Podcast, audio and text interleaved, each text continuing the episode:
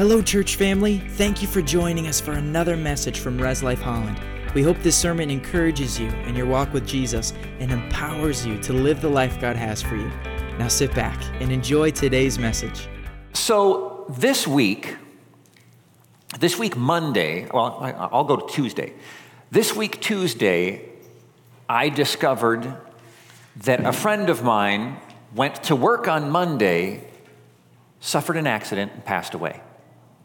His name is Isai Cavada. He's been here, played the drums for one of the events that we had here. Um, used to be a part of our worship team when I was in Grandville. He and his wife were serving at Engedi Church, and he has a seven month old baby at home. And of course, when you hear something like that, it breaks your heart. And as I was preparing for this message, I'm going to title today's message, Life is Short. Now, here's the thing.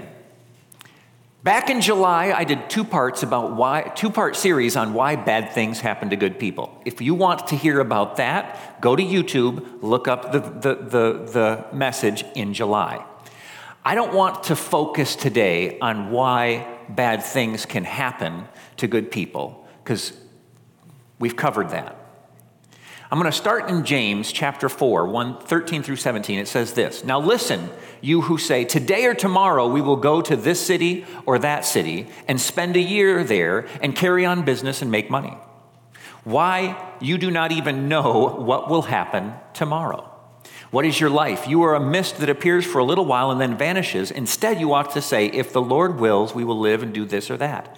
As it is, you boast in your arrogant schemes. All such boasting is evil. If anyone then knows the good they ought to do and doesn't do it, it is sin to them. Now, as I think about Isaiah, he woke up that morning, planned to go through everything in a normal way. I don't have all the details, but he worked in construction. There was a fall involved. He didn't survive. That was the end. We'd look at him and we'd say, for him, life was short because it was unexpectedly short. But, all right, Ben, pull that off to the side there. Give me this here. This cord is going to represent life. All right, pull it farther over there. Okay? Here's the thing. That is representing each of our lives.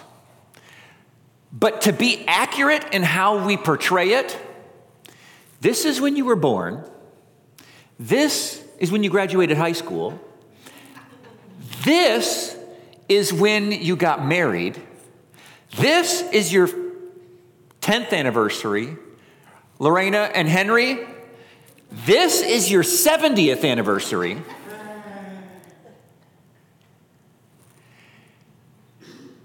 All of us are going to spend eternity somewhere. The Bible says in Matthew 25 46, and these to eternal punishment, but the righteous to eternal life. There is both eternal punishment, which is separation from God, and eternal life, which is communion with God. We've, we've talked about this before. That death isn't the ceasing to exist, death is a separation. Remember in, when Adam and Eve were told, when you eat of this fruit, you will surely die? And then, like, they ate the fruit and the story kept going. Anybody else, like, I thought it was going to be a poison mushroom. But what did happen when they ate the fruit? They were separated. Their relationship with God was separated. Spiritual death is separation of, from, of our spirit from God's spirit. Physical death isn't the ceasing to exist. Physical death is the separation of my spirit from my body. Henry and Loretta, we celebrated, was it last week or the week before, their 70th wedding anniversary. And we'd look at that and we say, well, that's a pretty long life. But Henry, you have a short life. I have a short life. Isaias had a short life. All of us have a short life compared to the eternity that we're going to continue to live. You can put that down, Ben. I'm going to keep this here. I might refer to it again a little bit later. But life is short. God says in 2 Peter 3 8, He says, Do not forget this one thing, dear friends. With the Lord, a day is like a thousand years, and a thousand years is like a day. Sometimes, how many of you have ever gone somewhere with a kid in the car? How many have ever heard the words, Are we there yet?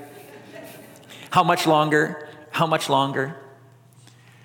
And you can be on your way doing the speed limit or slightly over. You can be doing everything you can to get to where they want to be, and they're still not happy because they're not there yet. It hasn't happened, but we're on our way. It's coming. But there's, there's so many things that don't make sense until we look at them in the light of eternity.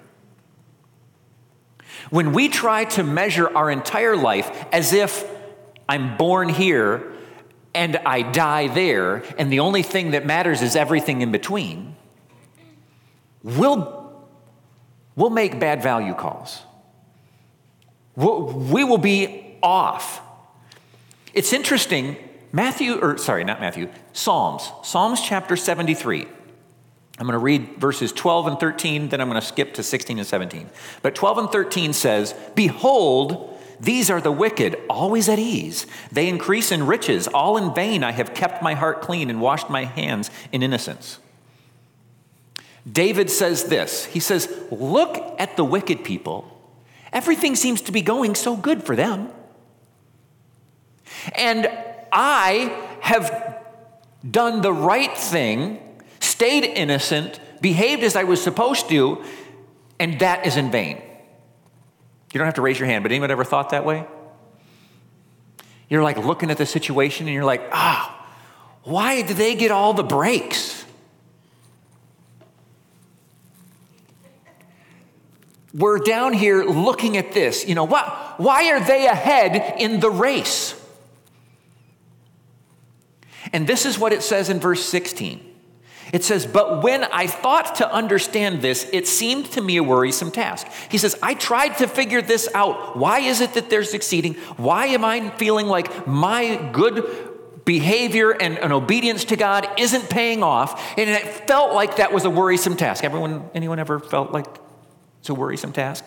He says, until, and in other words, he had that perspective until I went into the sanctuary of God and then I discerned their end.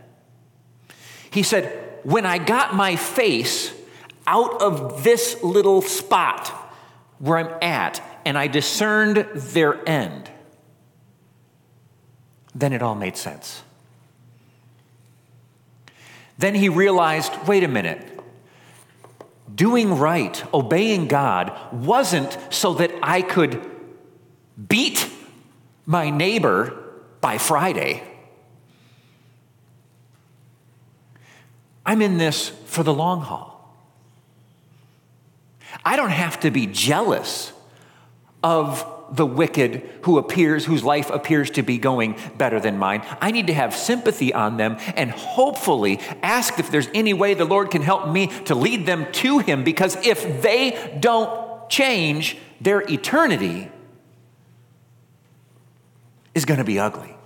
There are so many things when we look at a situation and we when we when we see a situation and we say, "Wow, how could that happen to a family? A 7-month-old and the, his wife, oh." We're looking at a very tiny piece. Life is short for everyone. I'm not I'm not here to scare everyone into you could die tomorrow. You could. Probably not. But you could. We're not to focus on fear.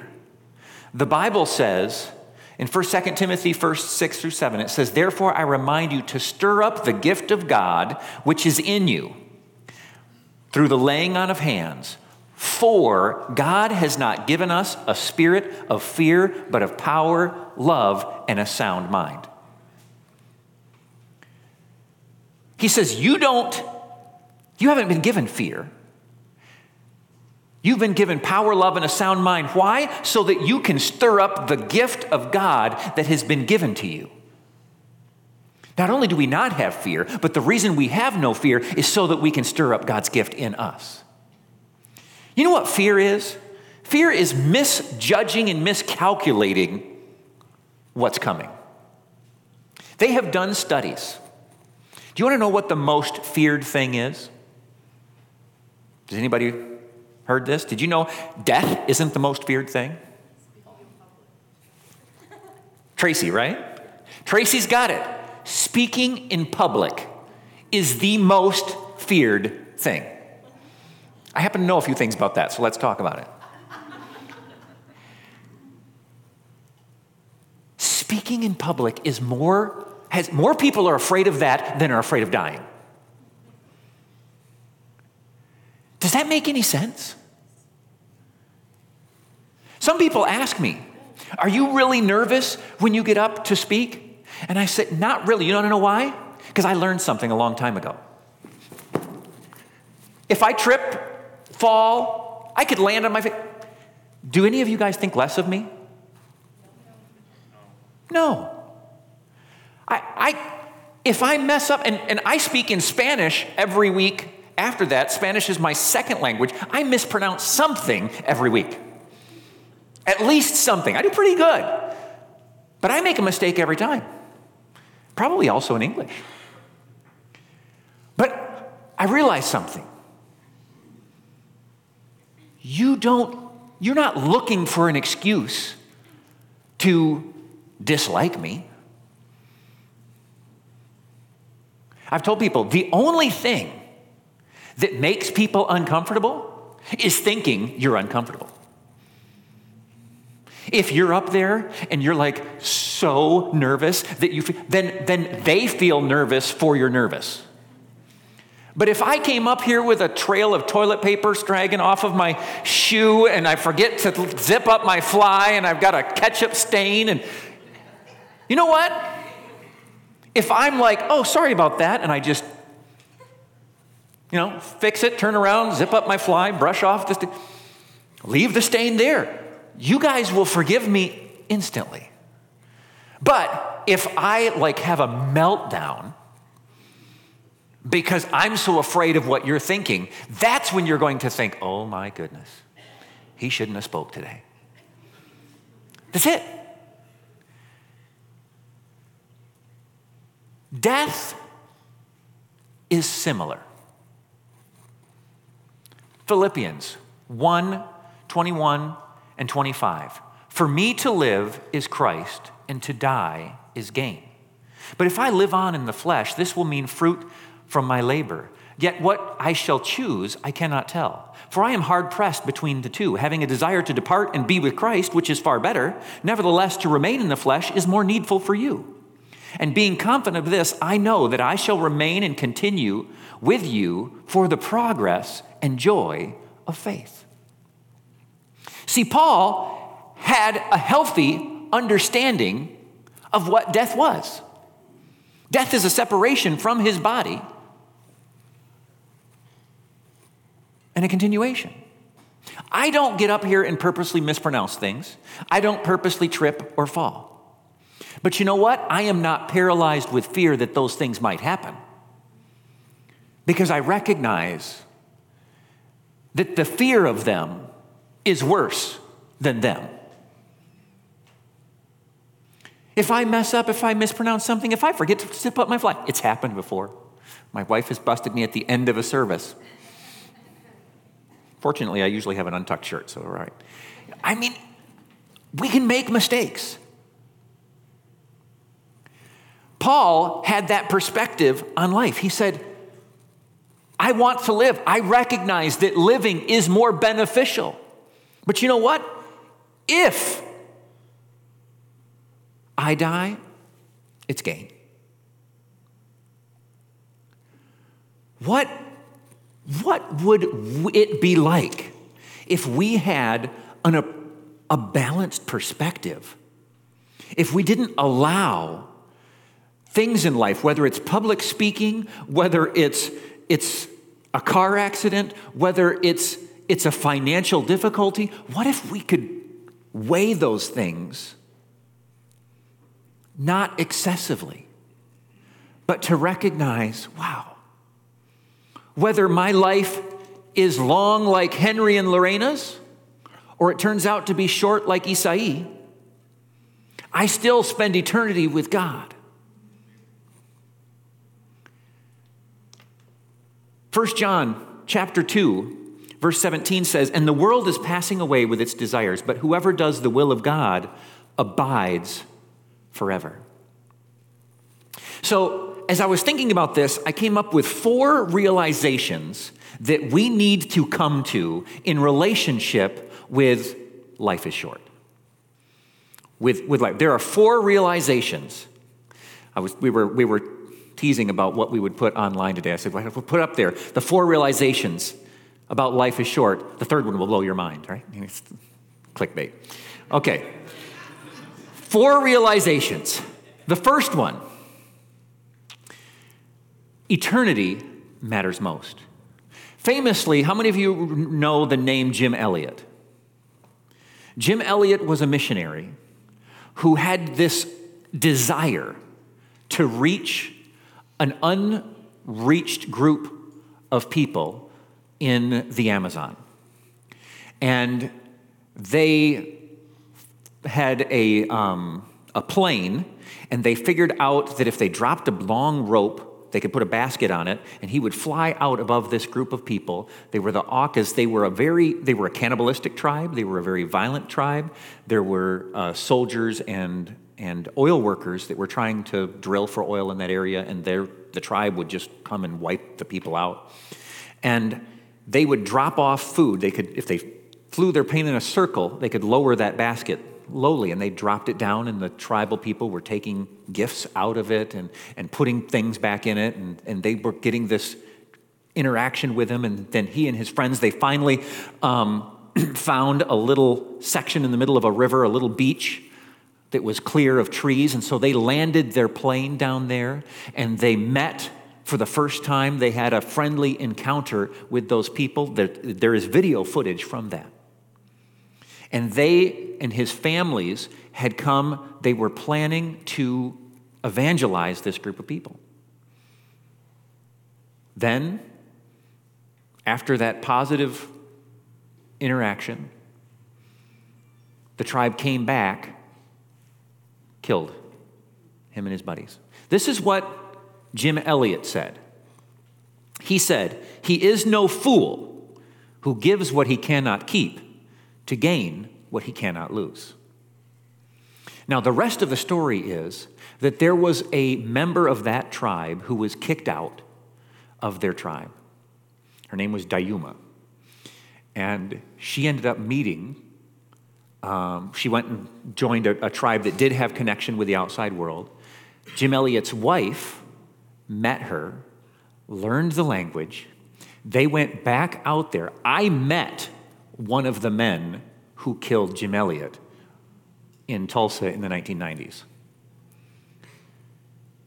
That entire tribe was reached for the gospel because of what had happened.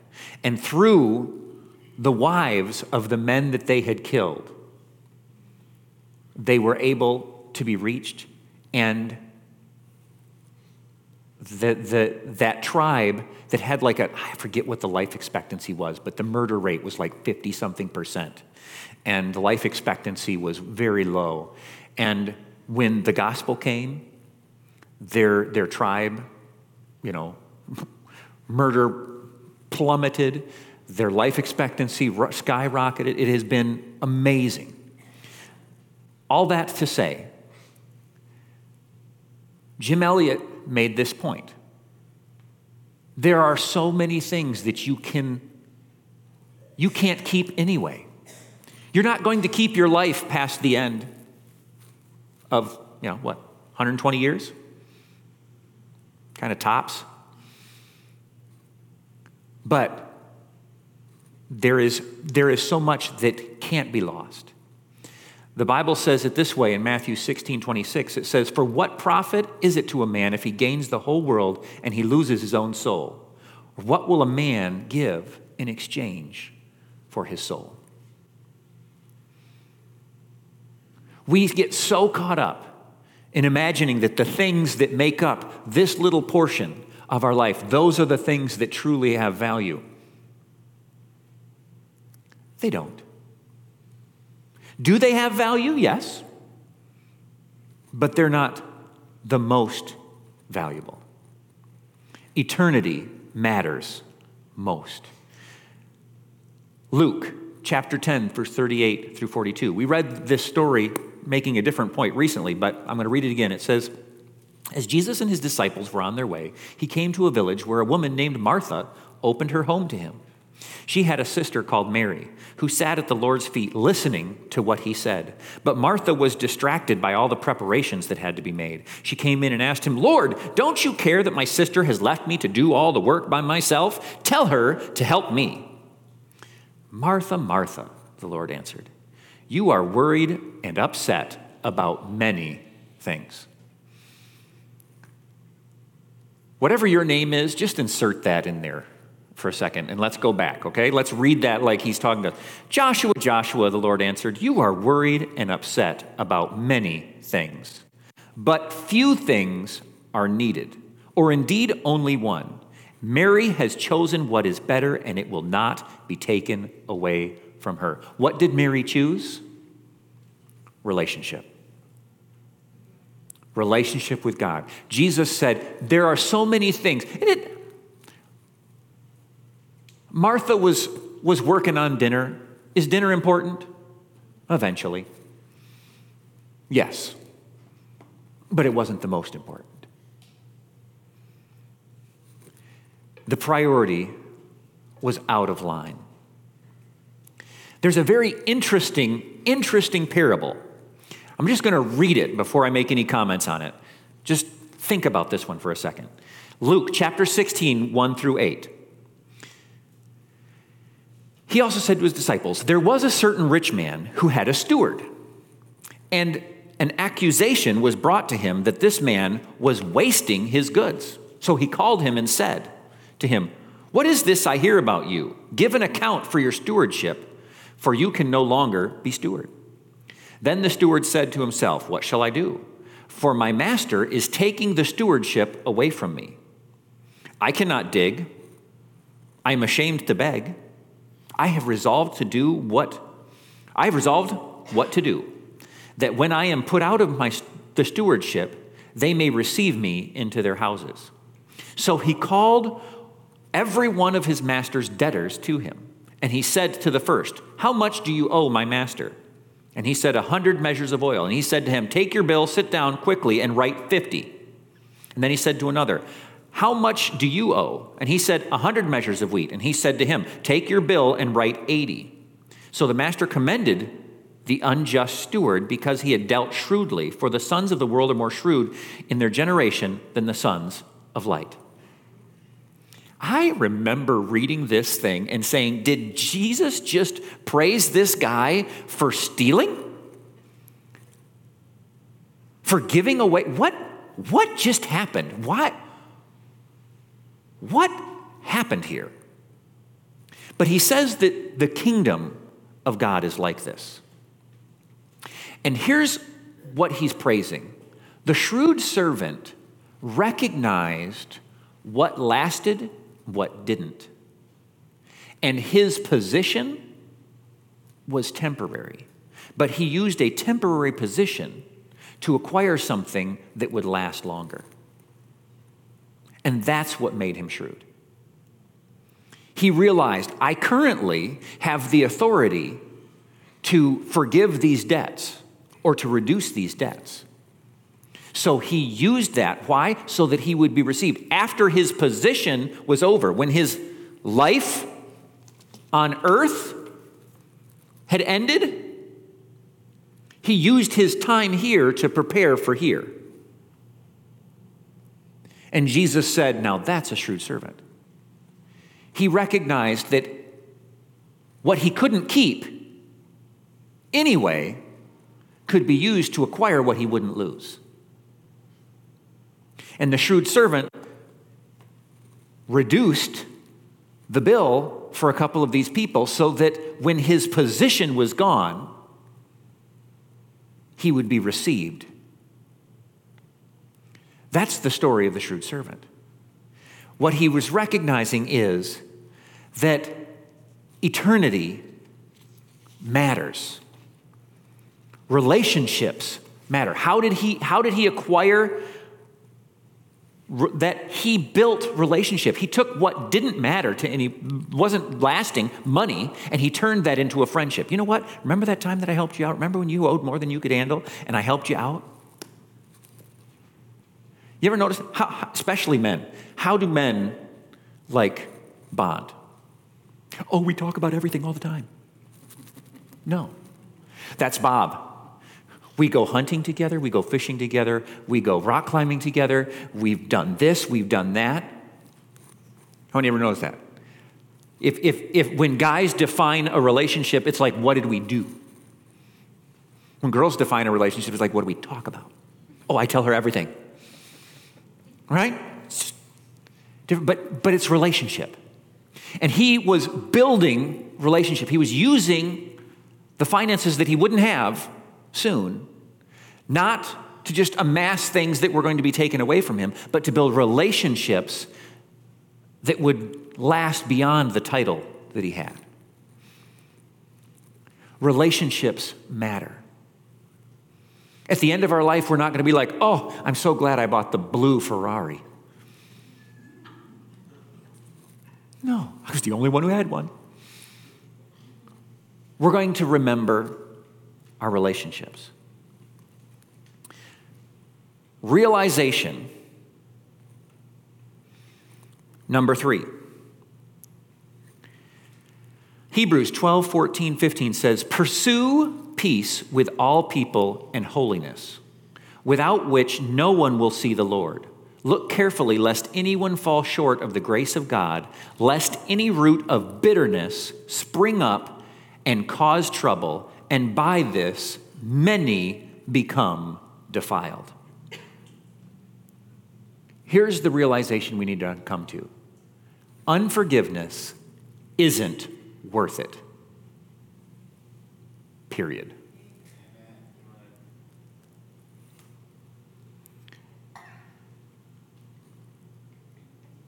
It, it's not worth it.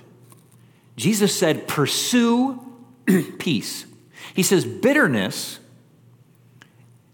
springs up and it defiles many. It doesn't say, and bitterness will defile you. It says, if you allow bitterness to, to spring up in you, it will defile everybody around you. There is just nothing I can think of that is more toxic than bitterness. But here's the thing it doesn't have to be bitterness over something big. We all think of, all right, well, so and so, I mean, they're justified. I mean, you know, their, their situation was huge. No. Bitterness can come over little things, over big things, it doesn't matter the size of the thing. You know, someone says, well, that their marriage went, you know, failed because of multiple affairs. We say, okay, that's big. But how many marriages fail without ever having an affair? Because he won't put the socks in the dirty clothes. Because he won't call when he's running late because, because, because, because. If we let big or small, it doesn't matter the size. If you get bitter about it, it springs up. What do we learn about seeds? They start small. Bitterness is a seed and it grows roots and it springs up. And it doesn't matter whether you start being bitter about an affair or whether you start being bitter about just not getting enough attention. If you choose to be bitter, you're going the same direction. Bitterness is like a kid holding their breath to get at their parents. I want this. Uh, no, you can't have candy for breakfast again.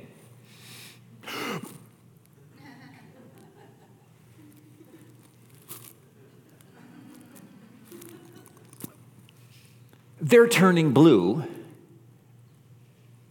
Is it hurting the parents? No, it's hurting them. Fortunately, mechanically, they'll pass out and then they'll start to breathe again and they'll be fine. But the point is, they're damaging themselves in hopes of getting something from the other person. And that's what bitterness is like. It's never, ever worth it. Ephesians 4:26 says this, "Be angry and do not sin. Do not let the sun go down on your wrath, nor give place to the devil." You can be angry without sin. This verse made it clear. Be angry, but do not sin. And then explains, don't let the sun go down on your wrath. We, you and I were not designed to stay mad. Anger is righteous, like indignation at something that is, that is inappropriate or out of place. Anger is like pain. When I touch the hot stove, I want it to hurt, otherwise, I'll leave my hand there so long I'll melt my finger. Right?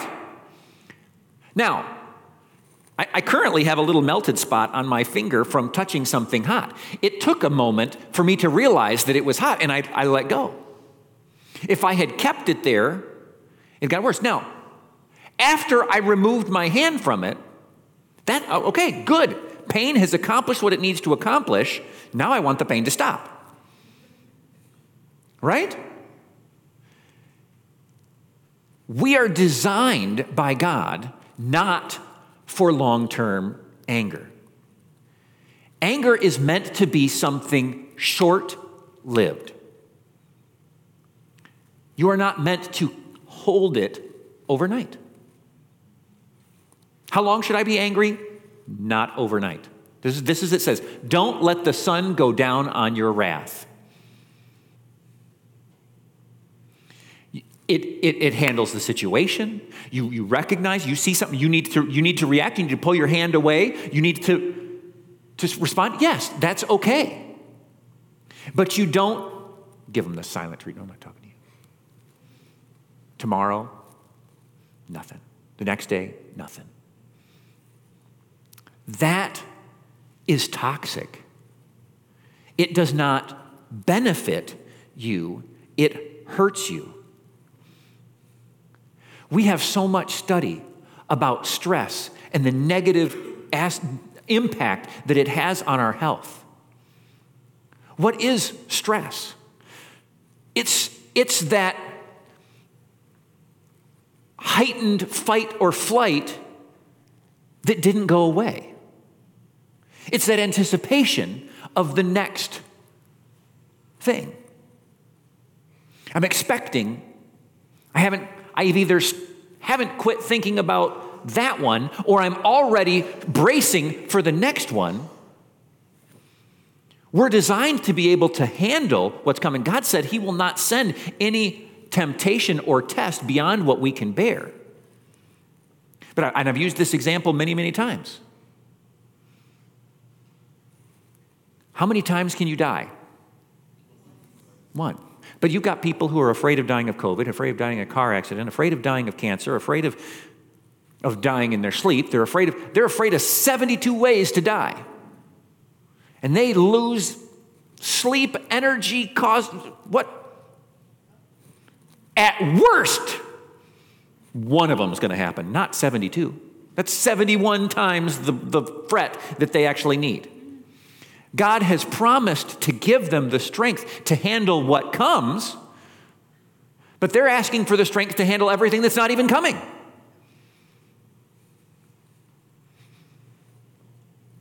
Anger, frustration,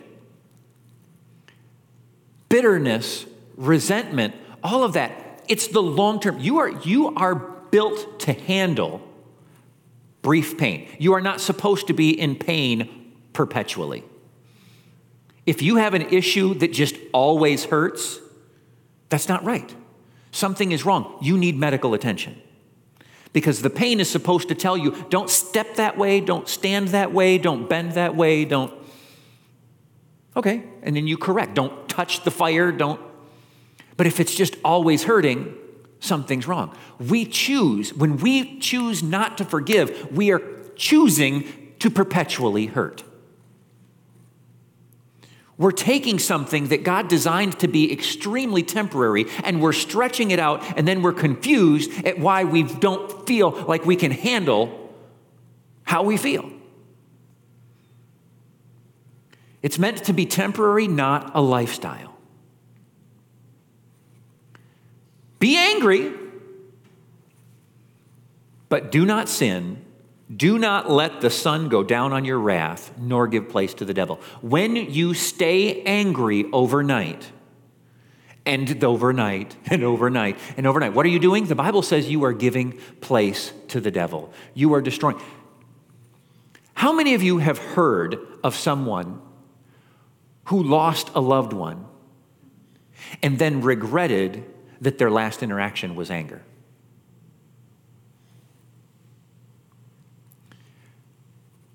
Why?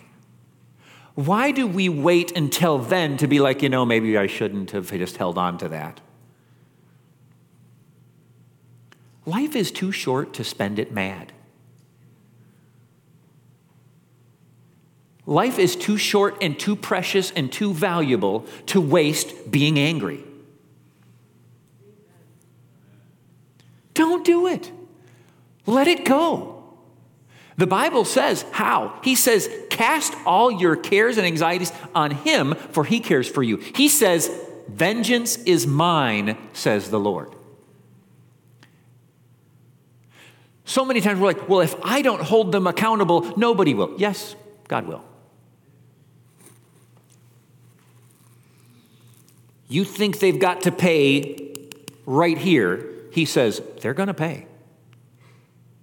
Either I will pay for them or they will pay, but someone will pay.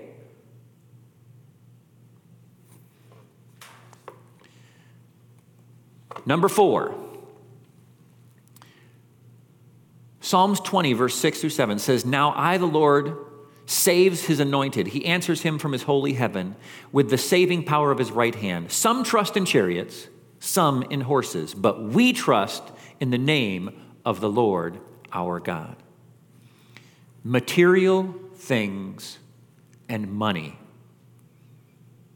The Bible says some trust in their cars, their horses, the things that they have, but we put our trust in the Lord. Matthew chapter 6 verse 25 says this way. Says therefore i say to you do not worry about your life what you will eat what you will drink nor about your body what you will put on. Is not life more than food and the body more than clothing? Look at the birds of the air for they neither sow nor reap nor gather into barns yet your heavenly father feeds them. Are you not of more value than they? Which of you by worrying can add one cubit to his stature so, why do you worry about clothing? Consider the lilies of the valley, how they grow. They neither toil nor spin. And yet I say to you that even Solomon, in all his splendor, was not arrayed like one of these. It's all of these things that we think matter, they only matter here. Don't worry. God says, I've got you. 1 John chapter 2, 15 through 17 says, Do not love the world or the things in the world. If anyone loves the world, the love of the Father is not in him. For all that is in the world, the desires of the flesh and the desires of the eyes, and the pride of, in possessions, is not from the Father, but is from the world. And the world is passing away with its desires, but whoever does the will of God abides forever. What's he saying? He says, whether you, you live to a ripe old age or not, life is short, all those things are temporary. There is more valuable places to put your focus. That's not from the Father. But those who do the will of God abide forever. In Scripture, it tells us that when we spend eternity in heaven, there will be a judgment when our actions are put on an altar and everything that had no value will be burnt up. But there are things that last precious metals and gems. In, in that verse, it says, and then those get added to our crown. Those last. There are things we can do that last. Like the shrewd servant, don't waste your time accumulating that which is going to be taken away anyhow. Invest in what you can keep. When we win a soul to the Lord, we keep it. When we build a relationship with a brother and sister in Christ, we keep that.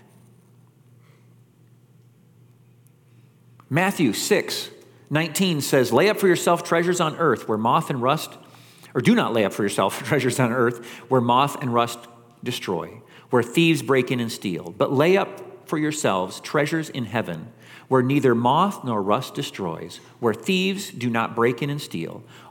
For where your treasure is, there your heart will be also. I think I may have read this once before, but I'm going to close with a poem that I wrote about um, why we work. So it's titled, I Work Each Day For. This is what it says What is in a paycheck? Why is it so pursued? There's obviously something deeper than needing it for food. Some parts of what I do I truly do enjoy. Sometimes I'm like a kid who just got a new toy. But fun is not the reason that I work each day. If it was the reason, I'd have long since walked away. Sometimes my work feels just like a chore. So, what is the reason I'm doing it for? I get up in the morning when what I want is sleep. My motive is more than money, it's not just because I'm cheap. Money pays the bills and it keeps the cold outside, but seeking not but do- dollars is a disappointing ride. Many folks get rich, and much to their surprise, found riches are not where true fulfillment lies. We think we go to work to fill our purse with money. But that is not the reason. No, I am not being funny. No one wants a dollar just because it looks so nice. We all want something else, and the dollar is the price. We trade our time for money, and then we start to spend. But once we make a purchase, that trading didn't end. When I want a hole, they don't sell them at the store. So, though I do not want it, I buy one tool more. I act as if I want a drill and a drill bit but what I really want is what I will make with it. The thing that drives me on to earn another check isn't dreams of better cars that someday I might wreck. My paycheck is a tool with which to show my love. It gives my hopes a finger, uh, hopes a skin like fingers in a glove. The money I have earned will make a better life for the woman that I love, the one I call my wife. I trade my sweat and blood for dollars, that is true. I do it for my family, a form of I love you. I want the best for them. I hope that they can see. The reason that I work, it isn't just for me. When things at work get hard and I need motivation, my wife and my six kids are my inspiration. The people that I love are the reason that I work. They are inspiration for laziness to shirk. No one on their deathbed longs for cash and coin. Instead, it is their family they wish that they could join. I work each day for money, but not for its own sake. I work each day for tools, a loving family, to make.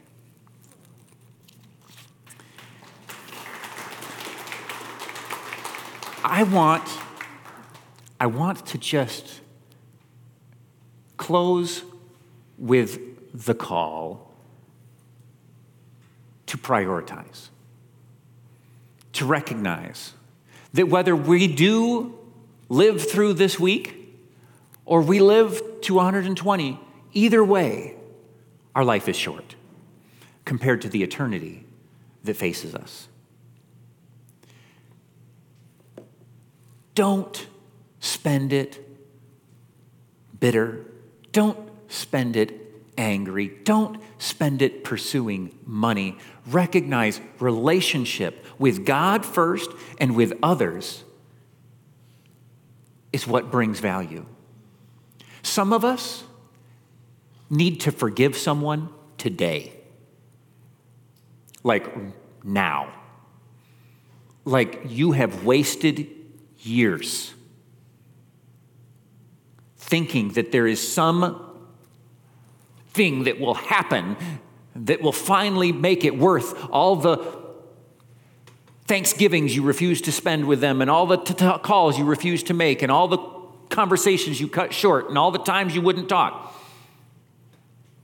There isn't. Forgive. Let go. You were not designed to stay angry. Did something happen that was legitimate source of frustration? Probably. But it's not your job to hold on to that for the rest of your life or theirs. Let go. Dear Heavenly Father, I just pray that you, through your Holy Spirit, would quicken each one of us how we can apply this in our life. What person do we need to forgive? What pursuit do we need to reprioritize? Have we put money, a certain home, a certain position at work, a certain achievement out of priority, out of order in our lives? That does it need to be brought back into balance? Lord, I pray that your Holy Spirit will touch each every one of us, that will quicken in our hearts what you desire to show us to do, and that we would be inspired to take action today. In Jesus' name. Amen. And I want to say, as b- before we before we finish, we talked about the most important thing is eternity. How many of you here know that you're right with God? Your sin is forgiven. Praise the Lord. If you know that, the Bible says know that you have salvation. If you're looking at that and say, well, I want to know, I hope, no, it'd be nice to know, the Bible says you can know. Romans 10 9 and says, 10 says, if you confess with your mouth that Jesus died on the cross and believe in your heart that he rose from the dead, you will be saved. What does saved mean? It means the guilt of sin is removed and you are now free to be in communion with God. We talked about eternity. We spend eternity either with God or apart from God. And the only way to spend it with Him is for your sin to be forgiven, paid by His sacrifice. If you want to know that your sins are forgiven, every eye closed just for a minute, people watching online, I wanted to just ask you raise your hand and we will pray that together, and you will leave here knowing with certainty. For those watching online, just let's repeat this together. Say, Dear God, I believe you sent your son who died on the cross and rose from the dead to pay for my sin. I accept his payment and the forgiveness of my sin. I make you the Lord of my life. In Jesus' name I pray. Amen. Amen. Well, if that was you, please come down. We have a gift we'd like to give you. If you're online, we can get you that same gift digitally. All we need is just a message from you. So send us a comment, send us a private message, send us an email, go to the website, anything, and we'll get that to you. Thank you so much.